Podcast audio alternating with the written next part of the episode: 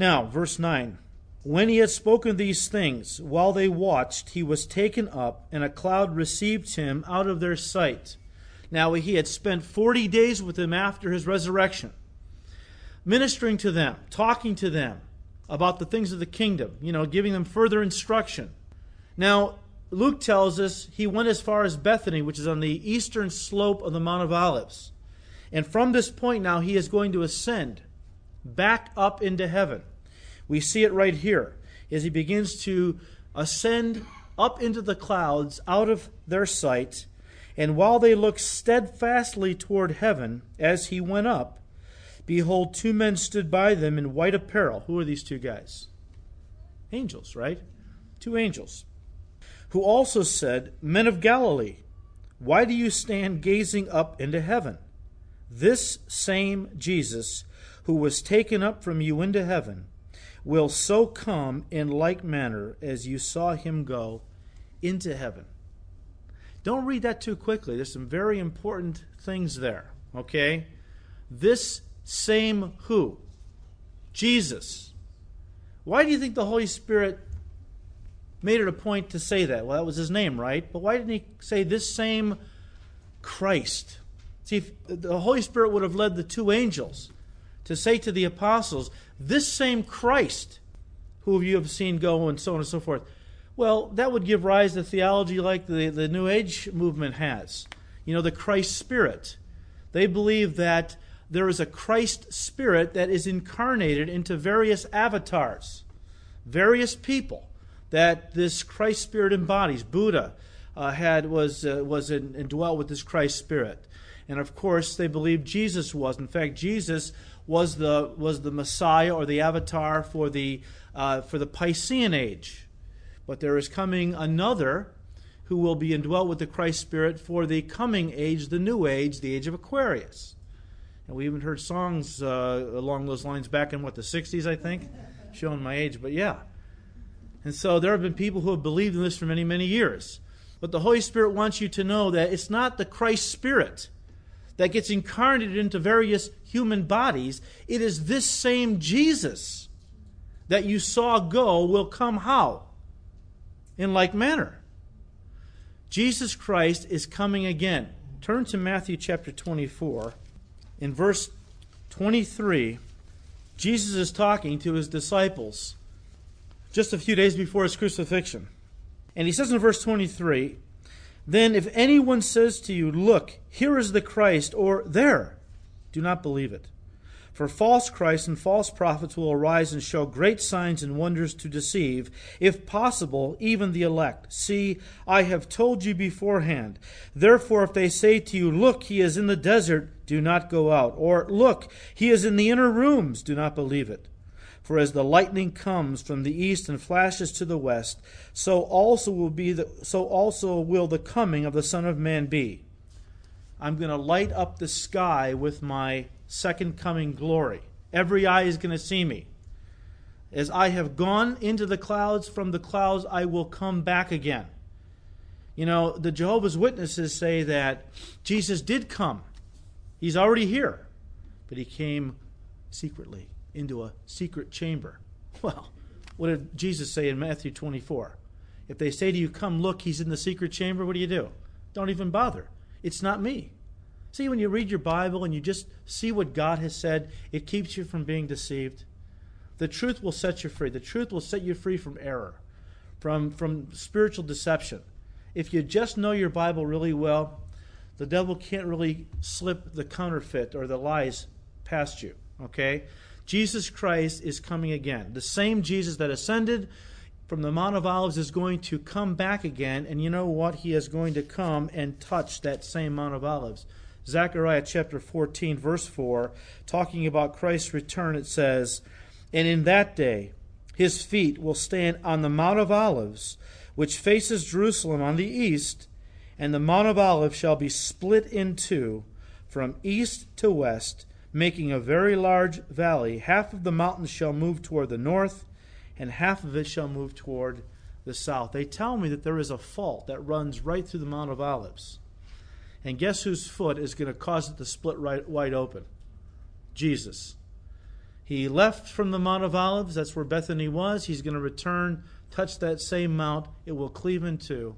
And the righteous will walk through that valley up to the golden gate, which is the gate that Messiah will enter into as he walks into Jerusalem, declares himself king, and establishes his kingdom. Awesome. So, this same Jesus is going to come again. Make no mistake about it. Verse 12 Then they returned to Jerusalem from the mount called Olivet, or the Mount of Olives, which is near Jerusalem, a Sabbath day's journey, about two thirds of a mile. And when they had entered, they went up into the upper room. Now, they were staying in this upper room. You say, well, who? Well, there were Peter, James, John, Andrew, Philip, Thomas, Bartholomew, and Matthew, James the son of Alphaeus, and Simon the Zealots, Judas the son of James. All of these who were apostles, and maybe some others, were up in the upper room. What upper room? Probably, well, we don't know this for sure, I'm assuming, though, the same upper room that they ate the Passover meal with the Lord on the night before his crucifixion. You say, well, why were they in this upper room? Why, why were they all hanging out here? They had homes. Why didn't they go home? Well, because of what Jesus commanded in Luke chapter 24, 4, verse 49. He said before he ascended back to his Father, He said, Look, behold, I am sending the promise of my Father upon you, which is the Holy Spirit. But go and wait in Jerusalem until you are endued with power from on high. You know the gospel. I've taught it to you for three and a half years. You're not ready to preach it yet. You haven't got the power. You go back to Jerusalem, you wait there until the promise I've given you from my Father comes, the Holy Spirit, who will baptize you, empower you for service, and then you can go into all the world and be witnesses for me, starting in Jerusalem, Judea, Samaria, to the ends of the earth. Acts chapter 1, verse 8. So they gathered there in the upper room, and they were there from the time Jesus ascended back to his Father until the day of Pentecost. How many days? Ten days. Ten days. Pente, Pentecost means 50. 50 days after the Feast of First Fruits. When did Jesus rise from the dead? Sunday, the Feast of First Fruits. He rose from the dead, spent 40 more days with them, talking about the things of the kingdom, ascended back to his Father, which meant there was 10 days left to Pentecost. So they were in the upper room 10 days, seeking him, praying. And notice it says in verse 14, these all continued with one accord in prayer and supplication. These all continued with uh, in one accord with prayer in prayer and supplication with the women. Who were these women? No doubt the women that accompanied Jesus on his earthly ministry. There was like three or, two or three Marys. There was Salome. Uh, there was probably some others who uh, probably made meals. Uh, you know, uh, patched up garments that had been ripped and so on. They just kind of uh, ministered to the apostles as they were out ministering with the Lord. So he had a, quite an entourage, and some were women, of course. And so these women were in the upper room with and Mary, the mother of Jesus, and with his brothers. A few things that we need to see here. First of all, we see the keys, two keys to God's blessings being poured out upon our lives. First of all, they continued in one accord. They continued in one accord. It means with single purpose of mind, or in other words, in unity. They continued in unity. How important is that? Well, that was the very thing Jesus prayed the night before his crucifixion to his Father. In John 17, he said, Father, I pray that they might be one, even as we are one, that they also might be one with each other. That was his final prayer to his Father before he went to the cross. The thing that was probably weighing most heavy on his heart that his followers would be one with each other. They would continue in unity. Here we see it. Here we see it. And not only unity, but they continued in what? Prayer. Two things. Those two keys were the prelude to Pentecost.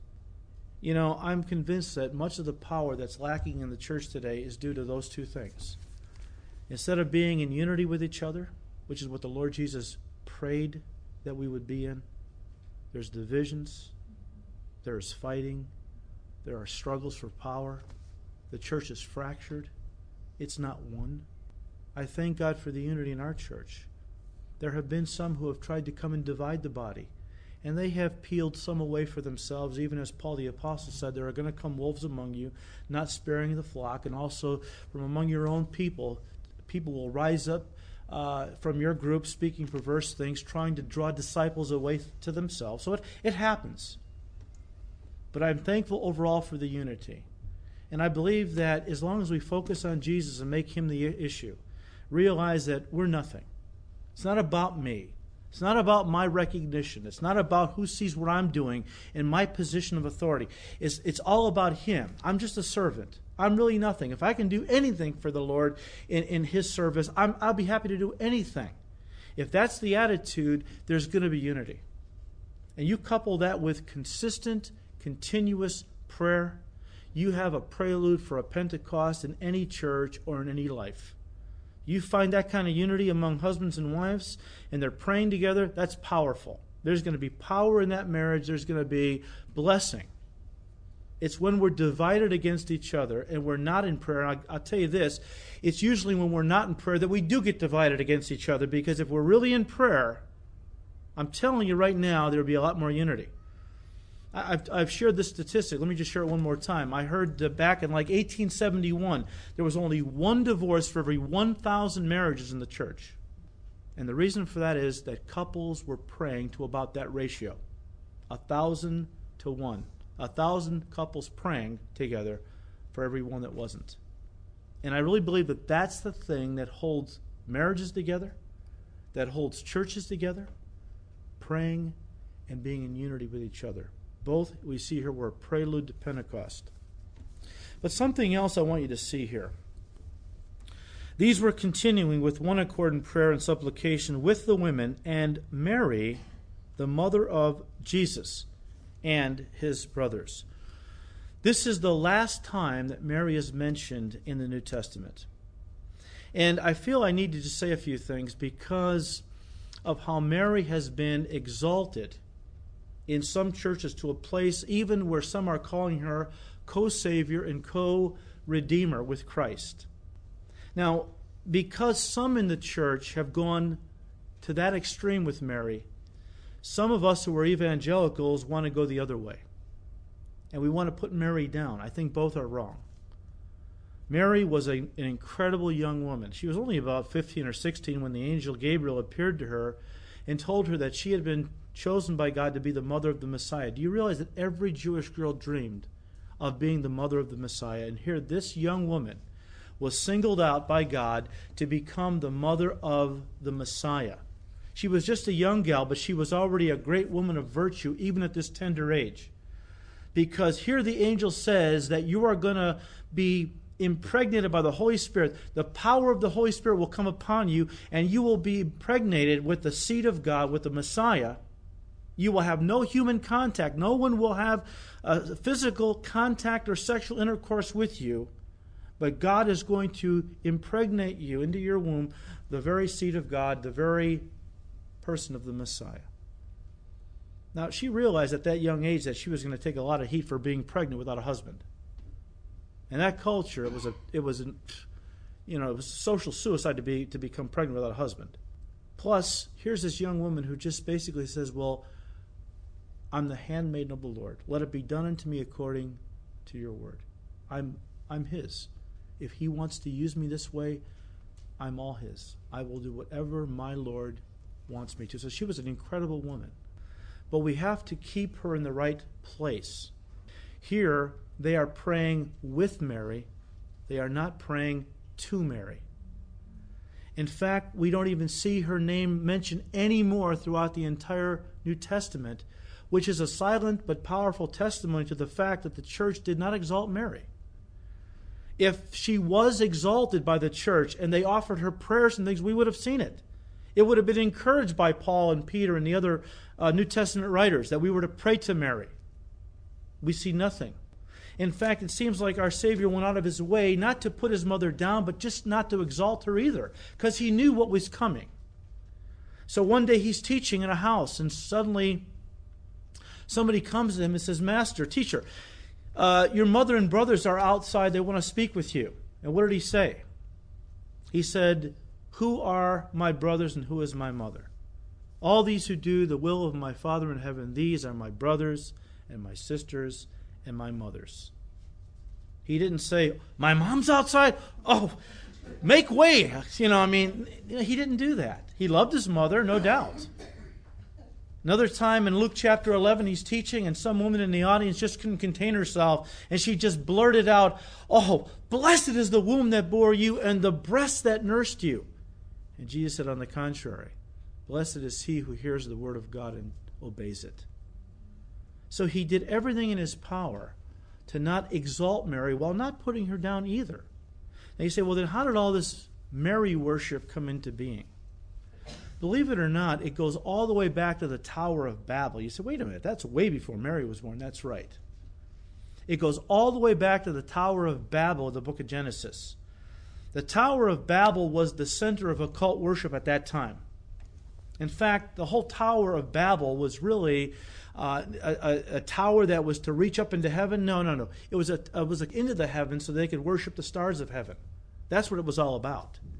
It was a cult worship. It all started at the Tower of Babel by a guy by the name of Nimrod, who was married to a woman named Semiramis. They had a son named Tammuz, and Semiramis and Tammuz, when he got older, concocted this mother-child cult worship sect, and it spread throughout all of paganism.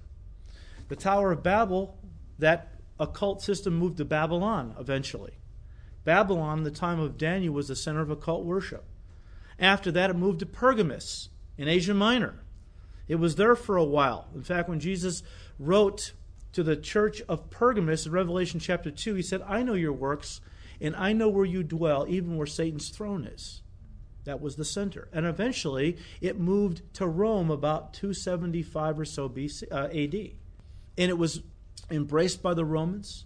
And then when Constantine came on the scene and had a so called conversion experience in around 313 AD, he wanted to make Christianity the state religion.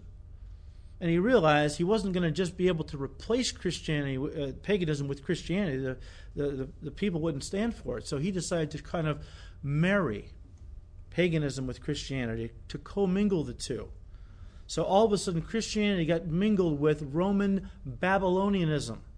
We see the mother, child, goddess, child god in every pagan culture on the face of the earth. You'll see statues, you'll see uh, uh, uh, drawings and depictions of a mother holding her child, and you see the what we would call a halo today. That was in paganism. It was the sun. These were the, you know, he was the sun god, and, and it was just all this paganism got mixed into Christianity. Semiramis became Mary. Her son Tammuz became Christ. They just substituted Mary and the baby Jesus for the pagan Semiramis and her son Tammuz. And so that's how it all got started. And that's how the church embraced this kind of this paganism and Christianized it. Nowhere do we see Mary exalted in the New Testament. Here they are praying with her, they're not praying to her. Uh, the angel, when she, he appeared to Mary and told her she was going to be the mother of the Messiah, he said, Blessed are you among women, not blessed are you above women. So we have to be careful. Nowhere in the Bible is Mary called the mother of God, by the way. She's called the mother of Jesus here. You say, wasn't Jesus God? Yes, of course but it's theologically incorrect to say that Mary is the mother of God. God didn't have a mother. Mary was the mother of Jesus, who was the incarnation of God. So she was the mother of Jesus in his humanity, but she's not the mother of Jesus in his divinity. Long before Mary was ever born, Christ already existed. He was always, always there as the Word of God, uh, eternal, along with the Father and the Spirit. So we just have to, you know, and I know that you know this. But it's good to be rem- reminded of it so that when you have a Catholic friend who, who has been taught all their life that it's, it's right to worship Mary, you can say, well, you know, that really isn't biblical, and here's why. You know, Mary is in the, in the Catholic theology, they believe, I was raised in the Catholic Church, so please, I'm not, I, I was there.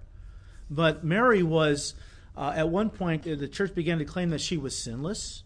Mary, when she was told that she was going to be the mother of the Messiah, offered up a beautiful prayer of praise and thanksgiving called the Magnificat, where she said that she was a sinner and in need of a Savior.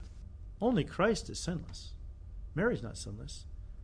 The Catholic Church says that Mary never really died. She ascended into heaven and she was seated and made the Queen of Heaven. Do you know in Jeremiah and other places God condemns the worship of the Queen of Heaven? It predated Mary by many thousands of years because it was paganism. Semiramis was called the Queen of Heaven. And so the Catholic Church, embracing Babylonianism, just made just substituted Mary for Semiramis. And so we have to be careful here, right?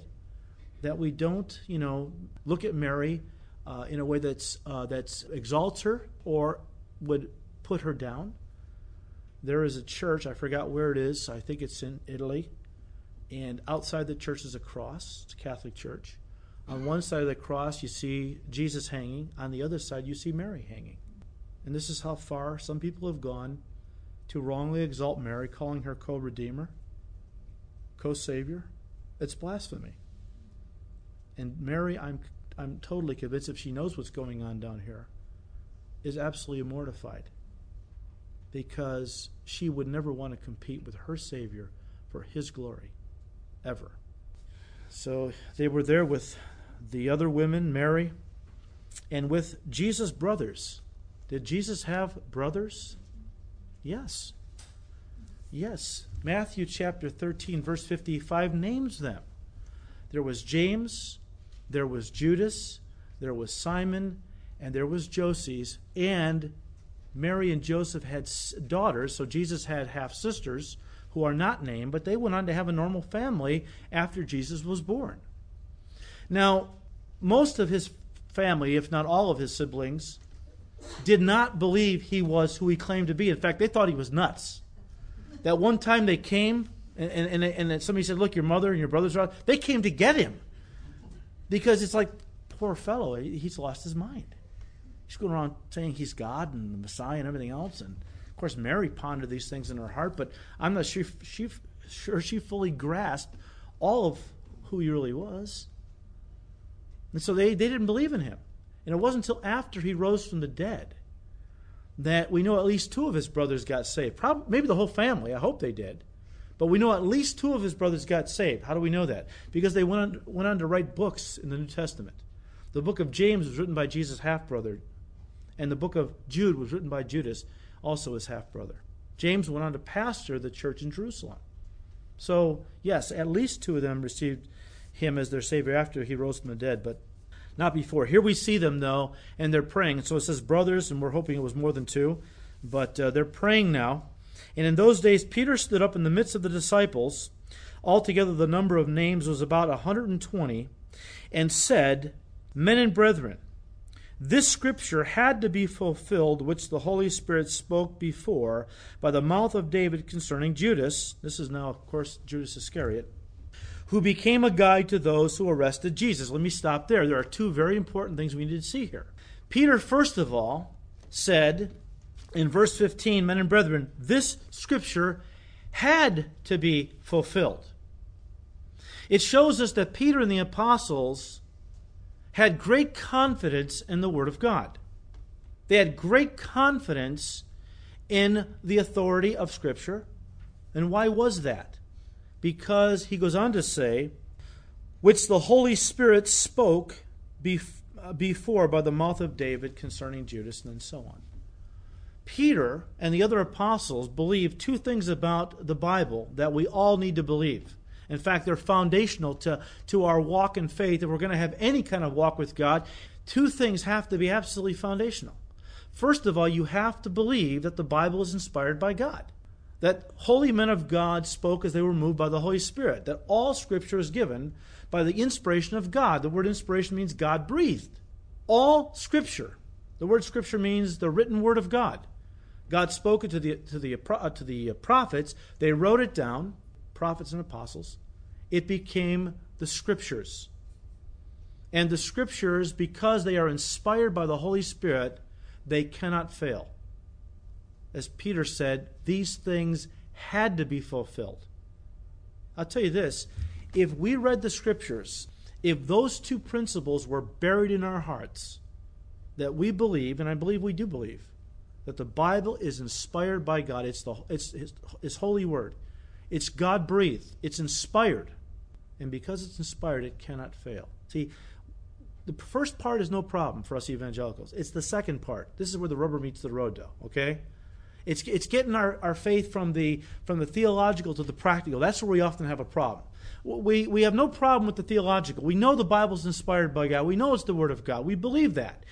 It's bringing it down into our everyday lives where we sometimes stumble. We believe that if God said it, it's going to happen. There's no two ways around it. So if God makes me a promise in the Bible, it's as good as done. It has to be fulfilled. And I have a hard time with that. When the rent is due, and I don't know where the money's coming from because I've been out of work for a month, and there's no food in the cupboards, and I read about how God has promised to provide my needs, and rent and food, I would say that's needs. And yet we waver at the promises of God through our own unbelief. That's sad. We need to have the same kind of faith that Peter had and said, look, these things had to be fulfilled. Why? Because the Holy Spirit, writing through David, said this was going to happen. Let's continue. Men and brethren, this scripture had to be fulfilled, which the Holy Spirit spoke before by the mouth of David concerning Judas, who became a guide to those who arrested Jesus. And by the way, even though God knew what Judas was going to do, even though God prophesied about it through David, didn't mean that Judas was railroaded or forced into doing anything. Judas had a free will. Just because God knew what he was going to do, and just because God wove it into his ultimate plan, did not make Judas the fall guy, did not make Judas a puppet who had no choice in the matter. That's wrong. Judas, of his own free will, became a guide to those who would be, you know, he betrayed Christ to the chief priests and Pharisees and so on. For he was numbered with us and obtained a part in this ministry. Now, this man purchased a field with the wages of iniquity, and falling headlong, he burst open in the middle, and all his entrails, entrails gushed out. And it became known to all those dwelling in Jerusalem, so that the field is called in their own language Akeldama, that is, field of blood. First of all, verses 18 and 19 are in parentheses, which indicates that that's kind of Luke's commentary. He's kind of bringing his readers up to speed with regard to Judas. Uh, that's really not what Peter said. Uh, so you know he's quoting Peter, but then he puts a little parenthesis where Luke kind of kind of lets his readers understand what happened with Judas. But don't misunderstand. Don't think there's a contradiction here, because Matthew tells us that when Judas betrayed Christ for thirty pieces of silver, at one point, he began to have second thoughts. He began to regret that. And so he went back to try to give the money back to the chief priest and kind of undo this whole thing. And they, they weren't interested. They said, hey, we don't, you know, he said, I betrayed innocent blood. What, what does that to us? We don't care. We don't care. And so Judas took the money, threw it down on the temple floor, went out, and it says he hung himself. Well, here it says that he fell headlong and burst open in the middle, and his guts kind of fell out. That's no contradiction, guys. I mean, obviously, what happened was that Judas found himself a tree with some branches that were uh, over a ravine or a gorge of some kind, threw a rope over one of the branches, tied it to his neck, jumped out over the gorge to hang himself, and sometime, maybe before he died or sometime after he died, the branch broke and he fell down into the ravine. If you've been to Israel, you know there are a lot of these ravines everywhere, and they're loaded with all kinds of rocks, big rocks. And so he fell down, his body fell and, and uh, hit those rocks, burst open, and his guts came out. And because that ravine was very near a field that was, I guess, for sale, I guess the, the chief priests and Pharisees decided, well, let's just take the money that Judas we gave to him and let's in his name purchase a, a, a field where he died, bury him there, and we'll bury, bury all those who don't have money to bury themselves. A potter's field. And so that's what happened. There's no contradiction. So when it says that this man purchased the field with the wages of iniquity, Judas didn't personally purchase the field, but the wages of iniquity uh, was used to purchase the field. I mean, the blood money, the money that he used, he got for betraying Christ, was then used to buy this field after he died, to bury him and all those who were too poor to have a proper burial. They were also buried in this in this field, and they called the field in the um, in the Aramaic Akeldama, which means field of blood, or literally bloody field. So that's what was going on there. But listen to this in verse 20. Peter goes on, For it is written in the book of Psalms, Let his dwelling place be desolate, and let no one live in it, and let another take his office. Now you may read over that quickly, but let me just point something out. Peter just quoted from two Psalms. The first was Psalm 65, verse 25. The second was Psalm 109, verse 8.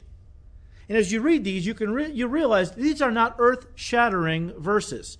These are not life-changing verses like a John 3:16 or something else that you read and jumps off the page and hits you and go you go I got to memorize that. That's a life verse. These are kind of obscure, aren't they? What does this demonstrate? That Peter was no ignorant fisherman. He had a command of the scriptures. He was a Bible student. For anybody to, and this is before Pentecost too, you might say, well, the Spirit of God. Well, no, the Spirit of God had not been poured out yet. And this guy's quoting scripture. I'm talking obscure passages, and he's putting them together. He's got the spiritual insight to connect the dots, as it were, because, you know, God's, when he prophesies something, he oftentimes spreads it out over various prophets or different places in the scriptures. And Peter was able to pick out which ones went together. This is a man of the word. And it just says to me, look, it doesn't matter what profession you have. You don't have to be a pastor or an evangelist or a, pres- a professor of theology to be a student of the word. And if God is going to use you in whatever ministry He's got planned, know this start right now by knowing and learning the Word of God. So that when God lays His hand on you and says, It's time, the work I've called you to do, it's time. You're ready. You've prepared yourself. Even as it says of um, Ezra, in Ezra chapter 7, verse 10, I think, Ezra prepared his, his heart to study the law of God. He prepared his heart, he purposed. He was going to be a student of the word, and God used him. So Peter was a man of the word. Therefore, Peter proposes now. Now, this is where I think Peter blows it, but I got to give him credit. He does know the word, okay? But it is before Pentecost. Uh, verse 21 Therefore, of these men who have accompanied us all the time that the Lord Jesus went in and out among us, beginning from the baptism of John to that day when he was taken up from us in the ascension, one of these must become a witness with us of his resurrection. And they proposed two Joseph called Barsabas, who was surnamed Justus, and Matthias. And they prayed and said, You, O Lord, who know the hearts of all, show which of these two you have chosen to take part in this ministry and apostleship from which Judas by transgression fell, that he might go to his own place. And they cast their lots, and the lot fell on Matthias, and he was numbered with the eleven apostles. A couple of things. They cast lots to discern the will of God. Well, if you read the Old Testament, you see that that was a common practice in the Old Testament for determining the will of God. We see it in many places. We see it in Joshua chapter 7, when Achan took some of the things that God forbid in the conquest of Jericho, hid them in his tent. Suddenly, God turned against Israel. They began to lose the next battle. They couldn't figure out why. Joshua prayed and said, the Lord spoke to him and said, There is sin in the camp. Gather all Israel together tomorrow, and I will show you who it is. And so they began to cast lots. The lot fell on this one particular tribe. Then the tribe came forward. They cast lots again. A family was chosen. Then they cast lots again. A particular family in this large family was chosen. And then they cast lots again, and the lot fell on Achan. And God showed that he was the one who had caused the transgression. We see that there was other places. The book of Jonah Jonah runs from God, gets on a ship going to Tarshish, right? Suddenly a great storm arises. God brings a storm. This is going on for many days. The sailors are terrified. They don't know what's going on. Finally, they begin to cast lots, and the lot falls on Jonah, right? And so God singled him out. So this is a practice that we see in the, in the Old Testament quite a bit. In fact, they would often inquire of the Urim and the Thummim to determine the will of God. What is that? Well, we're not quite sure. Uh, the words literally in the Hebrew mean lights and perfections. And some believe that they could have been a black stone and a white stone that were put into the uh, breast pouch of the high priest And if a person came and wanted to inquire of God, they would ask a direct question, a yes or no question. Shall we go up to fight against our enemies? The priest would put his hand in the pouch, pull out a stone. If it was white, the answer was yes. If it was black, the answer was no. So the apostles are picking up on that, no doubt, in casting lots. We see in the Old Testament when Gideon wanted to discern the will of God, he put the fleece out, remember? And I think what the first time uh, he said, Lord, let the fleece be wet and the gr- drown, uh, ground be dry in the morning. He got up and the fleece was soaking wet. And so he thought, well, wait a minute. Now, I don't know that much about fleeces. Maybe they attract moisture. So let's reverse this one more. T- Lord, just one more time. Tomorrow morning, let the fleece be dry and the ground be wet. And then I'll know this is your will. And so that's what happened. And so from that, we get a very common practice, even in the church today, of putting a fleece before the Lord, right? You say, is that wrong? I don't like the fleece God. Okay? I don't like fleeces. And if you notice that after Pentecost, you never see them casting lots, you never see them putting a fleece before the Lord. In Acts chapter 13, when they're gathered together in prayer, suddenly it says, the Lord, the Holy Spirit spoke, saying to them, Separate to me Paul and Barnabas for the work which I have given them to do. You say, well, how did the Spirit speak? Probably through the gift of prophecy. But we don't see them casting lots after Pentecost. And I think that there's a good reason for that. I don't think discerning the will of God through the casting of lots is something spirit filled believers should practice. Why don't I like fleeces? I'm going to tell you why. Two reasons. First of all, as we see here, uh, they didn't cast uh, put a fleece before God, but they cast lots. Same thing, basically. Why don't I like this? Two reasons. First of all, it limits God it limits God. Notice what they said there. They picked, they said they realized that Judas Judas uh, was prophesied that he was going to be taken from the group, and that his office or apostleship should be given to another. That was true, but I don't think it was God's timing yet. That's the second reason I don't like fleeces or casting of lots. First of all, it limits God. What they did was they picked two disciples that had been with them from the beginning, who had been eyewitnesses of the resurrection Two good men. And they said, Okay, now, Lord, which one of these two do you want? See, you're limiting God. I think God, they were acting properly in a sense. God was going to replace Judas, but God wasn't ready to do that yet. He was raising up somebody. Even as they were praying this prayer, God had somebody else in mind. Who? Paul. In the book of Revelations, we see the New Jerusalem was built on a foundation of the 12 apostles. I can't believe that Matthias is going to have his name on there. I, I think it's Paul. See, the problem with fleeces and these casting of lots and all, first of all, it limits God. Okay, I've got two job offers. I'm praying about a job. I got two job offers. And so I say, okay, God, which one of these two do you want me to have? Here's how we're going to go about it. Next Tuesday, if it rains, I will know to take job A. If it doesn't rain, I'll take job B. What am I doing?